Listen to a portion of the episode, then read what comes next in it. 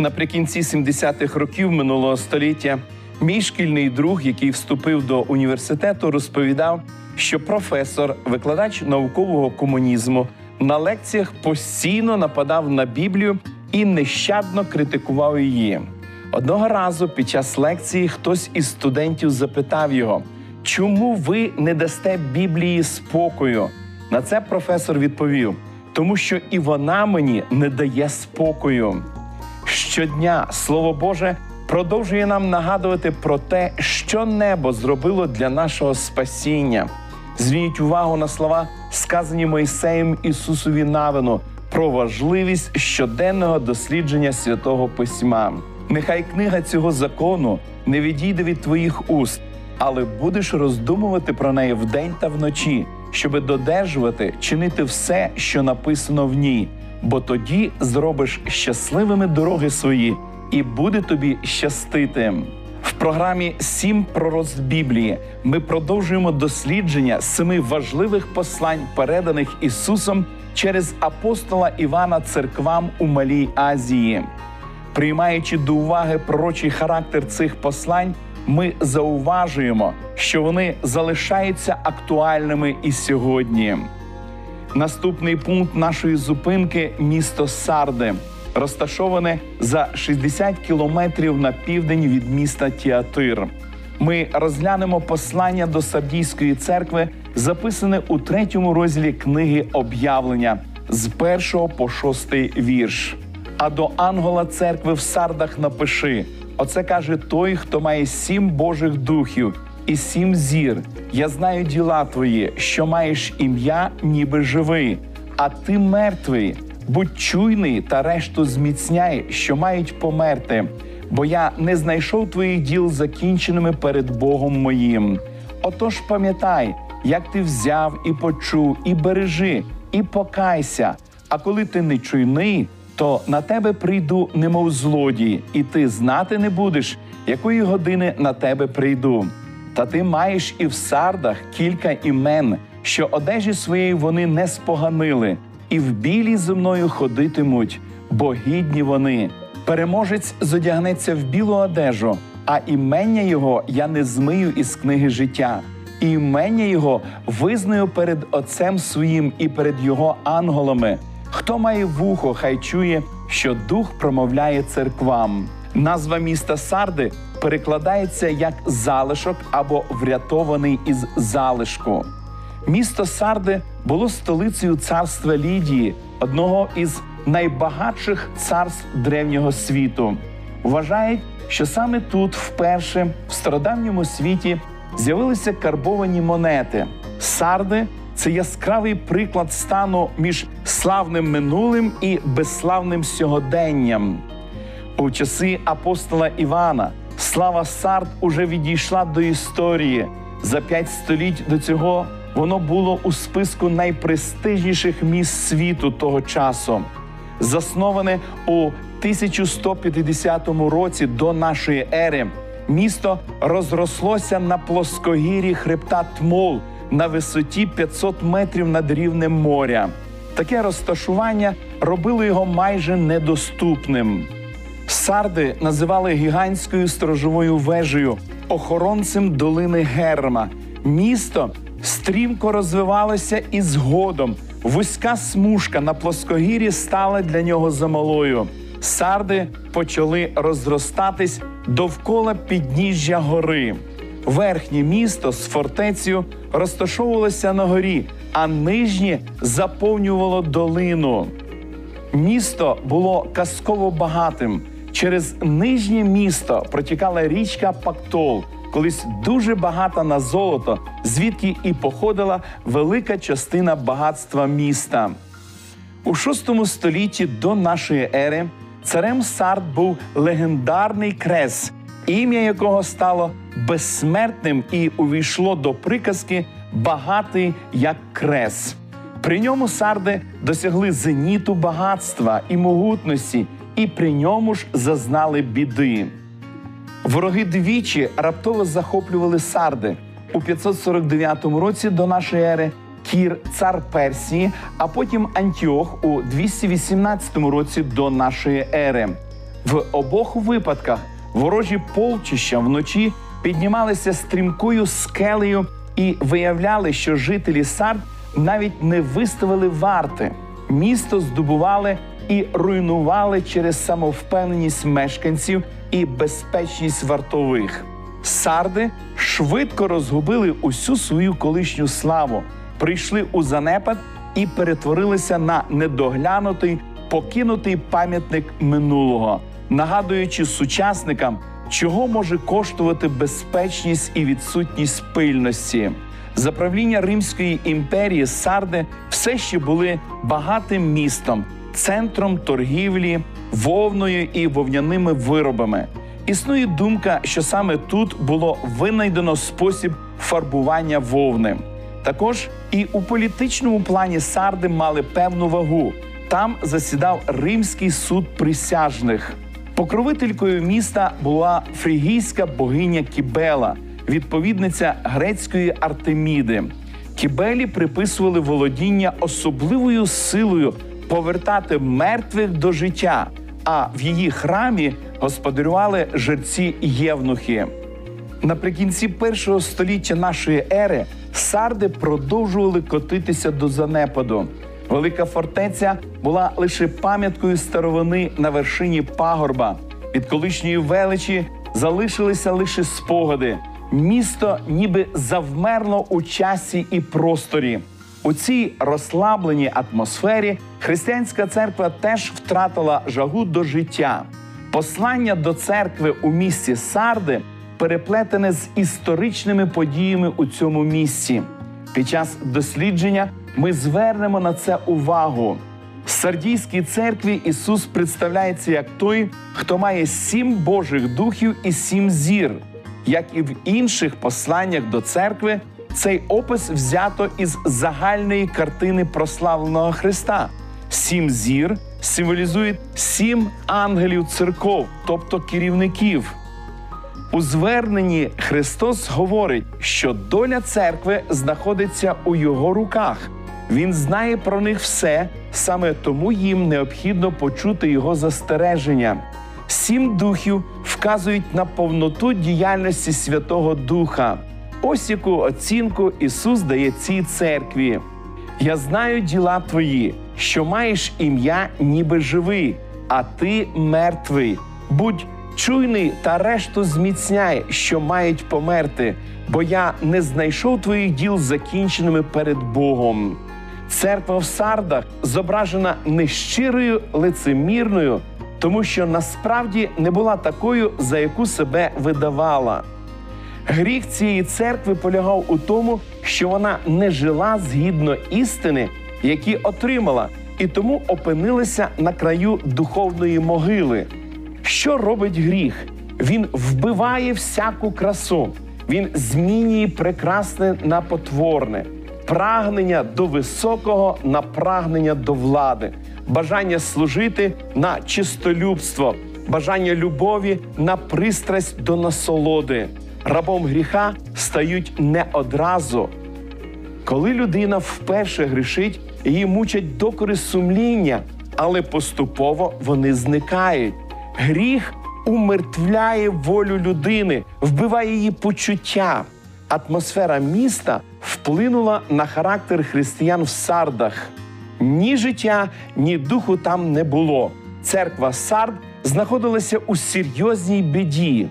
Хоча вона мала репутацію живої і активної, Христос каже, що її справи не були закінчені перед Богом, їхні справи не досягали Божих стандартів. Слова Христа, що були звернені свого часу до Сардійської церкви, змушують кожного, хто називається ім'ям християнина, задуматися над своїм духовним станом мертвий чи живий. Ось яке попередження було дане цій церкві.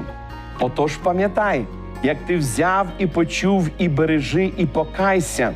А коли ти нечуйний, то на тебе прийду, немов злодій, і ти знати не будеш, якої години на тебе прийду. Церква в сардах не тільки прийняла істину, а й продовжувала її зберігати. Вони пам'ятали про першу любов до Христа і свою колишню відданість йому. Однак пам'ятати не означає просто згадувати минуле. Пам'ятати означає зберігати минуле свіжим і застосовувати його у сьогоденні. Християнам у сардах потрібно було повернутися до того, що вони чули і прийняли, та втілити це в життя. Слова бережи і покайся говорять, що для церкви ще була надія. Історія Сардійської церкви це прекрасний приклад того, що трапляється з людьми, які втратили пильність. Християнин постійно знаходиться під прицілом сил, які шукають можливість похитати його вірність Христу. Спокусник обирає момент, коли ми не насторожі і нападає. Пильнуйте і моліться, сказав Ісус, щоб не впасти у спокусу. Християнин повинен завжди бути насторожі проти спокус. А коли ти не чуйний, говорить Господь, то на тебе прийду, немов злодії. Багато так званих християн не будуть готові до славної події другого пришестя Христа через втрату пильності. Духовна сплячка у духовному самовдоволенні одна із ключових проблем в історії християнства.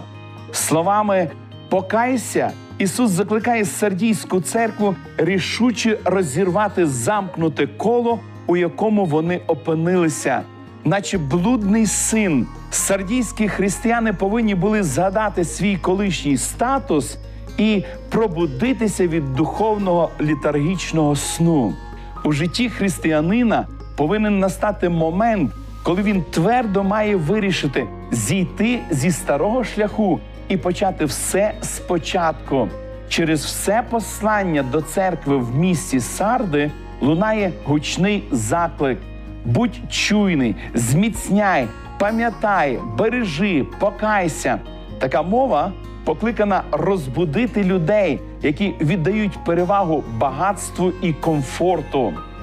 Господь також висловив слова похвали Сардійській церкві.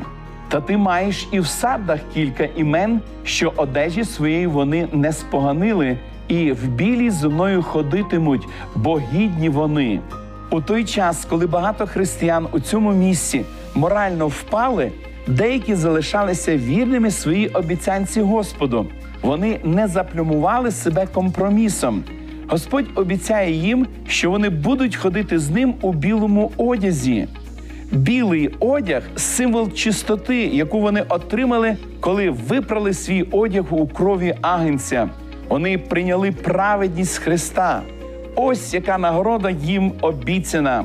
Переможець зодягнеться в білу одежу, а імення його я не змию із книги життя, і імення його визнаю перед Отцем своїм і перед його ангелами. Переможцям із Сардійської церкви дана потрійна обітниця. По-перше, вони зодягнуться у білий одяг. Ті, хто випрали одяг свій і вибілили одежі свої кров'ю агенця, будуть гідні носити його. Історія розповідає, що римляни, святкуючи військову перемогу, одягалися у білий одяг. Білий одяг, обіцяний християнам з міста Сарди, це нагорода, приготована для тих, хто здобув перемогу і залишився вірним. Разом з білими шатами дається нове ім'я. Замість імені, ніби живий, дається ім'я перемагаючий, переможець. По-друге, переможцеві обіцяно, що Христос не витри його імені із книги життя, прописної книги Нового Єрусалиму. У 22 розділі книги об'явлення говориться, хто отримає право на прописку у цьому місці. Блажені, хто випере шати свої, щоби мати право на дерево життя і увійти брамами в місто. Книга життя це книга, куди вписуються імена всіх, хто приймає Христа як свого особистого Спасителя. Стирання імені з неї означає смерть. Книга об'явлення говорить, що тільки ті, чиї імена залишаться у книзі життя, будуть жити у Божому царстві на новій землі. Ті, чиї імена зітруть, будуть вкинуті до озера вогняного. Щодня ангели напроти наших імен залишають записи у пам'ятній книзі. Щодня кожен наш вчинок, кожна думка фіксується у ній. Подумайте, що сьогодні ангел запише навпроти вашого імені. Чи не стане цей запис вирішальним у вашому житті? Біблія говорить, що книга буде запечатана, і тоді вже нічого не можна буде виправити. Остання обітниця Христа, дана Сардійській церкві, це визнання імені своїх вірних послідовників перед Отцем і його ангелами. В Євангеліях Ісус говорить, що той, хто визнає його перед людьми, того одного разу Він визнає перед Отцем. Хто зречеться Ісуса, буде відкинутий перед Отцем і його ангелами. Тих, хто зберігали свій одяг чистим і визнавали Ісуса в цьому житті, Ісус визнає, коли знову прийде. Ось якими словами закінчується звернення до Сардійської церкви. Хто має вухо, хай чує, що дух промовляє церквам. Послання до церкви в Сардах подібне до послання церкви в Ефесі. Це потужний заклик до тих, хто відчуває половинчасті свого посвячення Христу.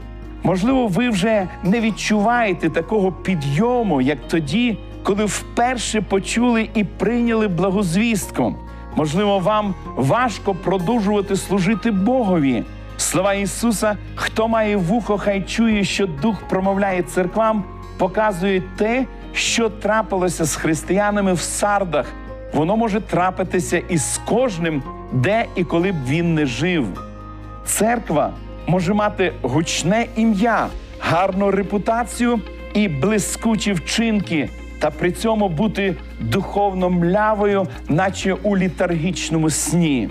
Вірність церкви Господу у минулому ще не гарантує, що вона буде вірною завжди. Єдиний шлях повернути колишній щирий ентузіазм і посвячення Христу, зберігати свіжу пам'ять про досвід минулого і застосовувати його у сьогоденні.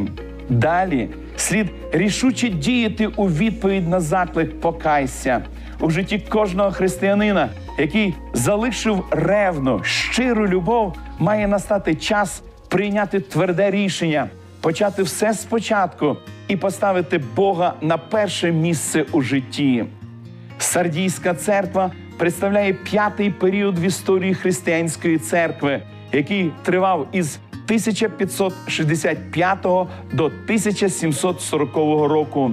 Це церква періоду реформації, коли сповнені Божим Духом люди потрясли світ звісткою про Христа. Християни стали повертатися до своїх витоків. Реформатори звернулися до біблійної звістки. Розум почав розкриватися в ревних пошуках істини.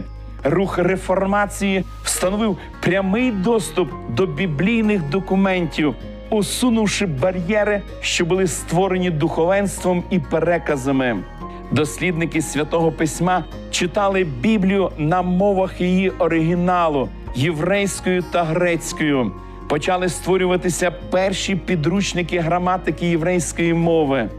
Але, на жаль, після смерті великих реформаторів цей динамізм змін зупинився.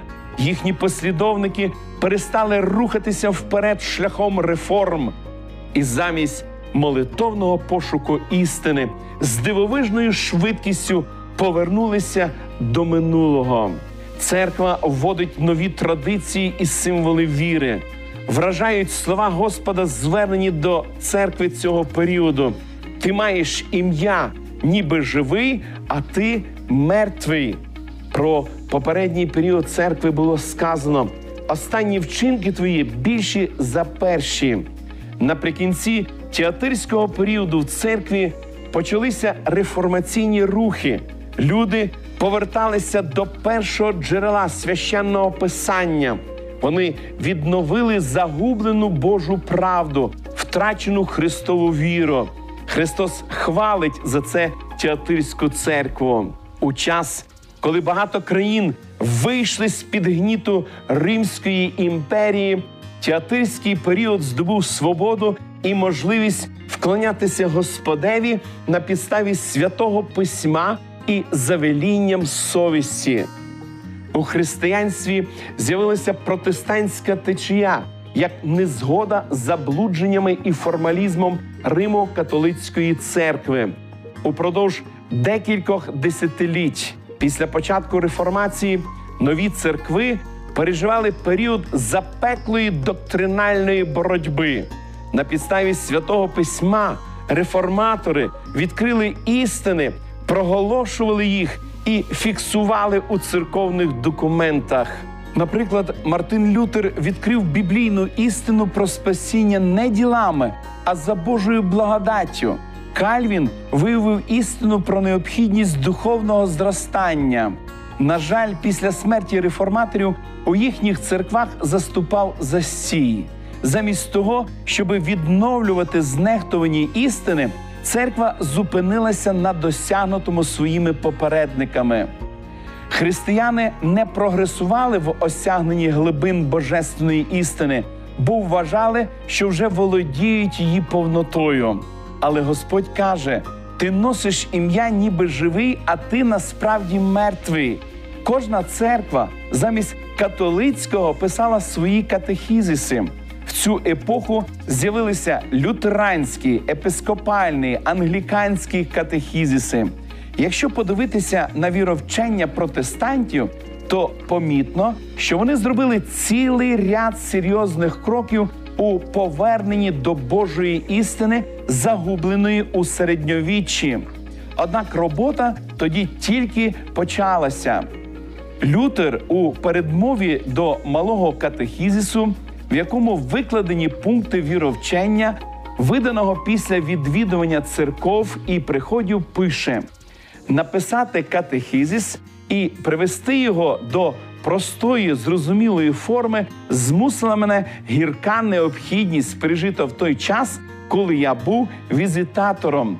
Господи Боже мій, яких речей надивився я. Простий народ взагалі нічого не знає про християнські вчення, особливо по селах. І проте всі називають себе християнами, всі охрещені і приймають святі тайни. Жоден не знає ні молитви Господньої, ні символу віри, ні десяти заповідей. Живуть як безглузді тварини. І однак ще не встигло з'явитися Євангеліє, тобто концепція Лютера про праведність по вірі, вже майстерно навчилися використовувати на зло християнську свободу. Це опис стану протестантської лютеранської церкви. Це оцінка Мартіном Лютером своїх послідовників. Такий стан церкви відповідає словам Христа: ти маєш ім'я, ніби живий, а ти мертвий. Повернення до святого письма зупинилося. Релігія знову перетворилася у формалізм. Цей урок показує, як важливо триматися істини і слідувати за нею, щоб Бог зміг вилити на нас свої щедрі благословення. Цей період також відзначений жорстокими конфліктами на ґрунті віри. Серед них громадянська війна у Швейцарії, де у битві при капелі в 1531 році загинув реформатор Цвінглі, кривава бійня гугенотів у Франції, названа Варфоломіївською ніччю у 1572 році, забрала життя тисячі кращих громадян. Жорстока війна Марії Тюдор, англійської королеви, яка знищила незліченну кількість протестантів. Також можна згадати переслідування, ув'язнення і вбивства пуритан, які відокремилися від англіканської церкви, що змусило багатьох утікати з рідної країни. Серед них були 102 пілігрими, які у 1620 році припливли до Північної Америки, щоб заснувати там державу без короля і релігію без папи. У цей період під впливом наукових відкриттів багато вчених дійшли висновку, що закони природи самі по собі керують усім всесвітом. а Бог є тільки так званою першопричиною, і після створення світу більше не бере жодної участі в його існуванні. Багато мислячих людей звернулися до філософського раціоналізму, який залишав все менше і менше місця для Бога. Зрештою, все це вилилося в атеїстичну вакханалію, апогеєм якої стала французька революція 1789 року. Гріх церкви сардійського періоду полягав у тому, що християни не жили згідно істин, які вони отримали, і таким чином опинилися на краю духовної могили. Подумайте, чи це не відноситься застереження і до нас з вами? Історія повторює себе для тих, хто її не пам'ятає. Церква, яка втрачає пильність, позбавляється сенсу свого існування. Кожен повинен досліджувати своє серце у світлі Божого Слова. І наше перше завдання з допомогою Христа навести порядок у своєму серці. Послання до Сардійської церкви адресовано також кожному поколінню християн. Деякі віруючі постійно із захопленням говорять про свою колишню вірність Христу. Але, на жаль, таким людям практично нічого розповісти про свої нинішні взаємини з Господом. Їхня релігія номінальна, натомість серце потребує істинної релігії та щирого посвячення Євангелію. Сьогодні Ісус закликає очистити своє серце, щоб ти міг стати причасником божественної природи. Уникай зіпсованості цього світу. Тоді мій мир буде твоїм миром. Твоє ім'я буде внесене до небесної книги. Твоя приналежність до небесної спадщини буде скріплена моїм царським підписом, і ніхто на землі не наважиться оскаржувати цього. Ніхто не стане на заваді твоєму входу до міста Божого, до Нового Єрусалиму, і ти будеш мати вільний доступ до царя царів, до храму Божого. Любі друзі, використовуйте цей шанс, наданий вам Богом. Сьогодні небо хоче побачити ваше бажання і ваше рішення про те, щоб ваше ім'я було записане в книгу життя. Помолимось. Дорогий наш Небесний Отець, ми щиро вдячні Тобі за історію Сардійської церкви і за ті важливі уроки, які ми можемо взяти для себе сьогодні. Господи, ми хочемо, щоб наше ім'я було записане до небесної книги. Ми хочемо отримати вічне життя. Допоможи кожному перейняти надзвичайно важливе рішення, взяти Слово Твоє святе в руки, читати його, досліджувати і жити відповідно до нього. Допоможи нам взяти певні уроки з історії і вірно слідувати за Твоїм святим Словом. Благослови, Господи, країну, в якій ми живемо. Збережи, Господи, громадян наших від вірусу і від смерті. Даруй, Господи, мир на території нашої країни. І нехай в цей мирний час кожен скористається своїм шансом отримати спасіння. Молитва наша в ім'я Ісуса Христа. Амінь. Сьогодні Ісус пропонує вам білосніжний одяг своєї праведності.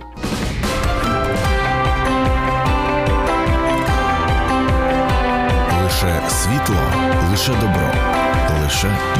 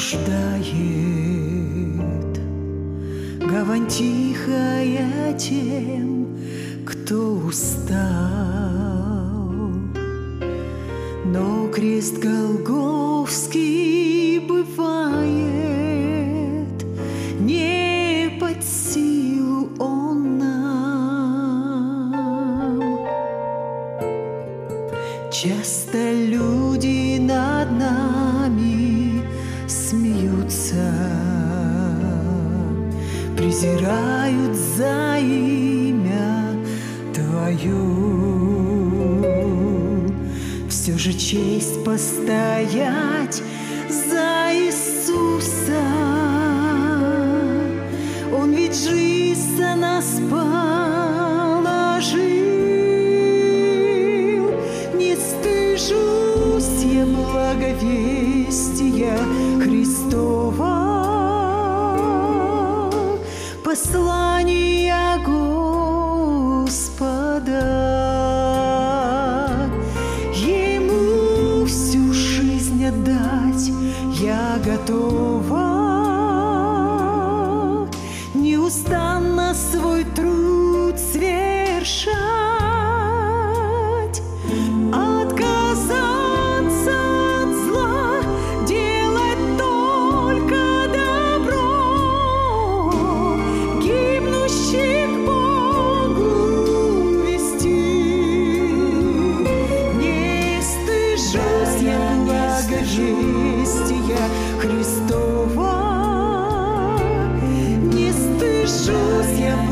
Скажи, стія Христос.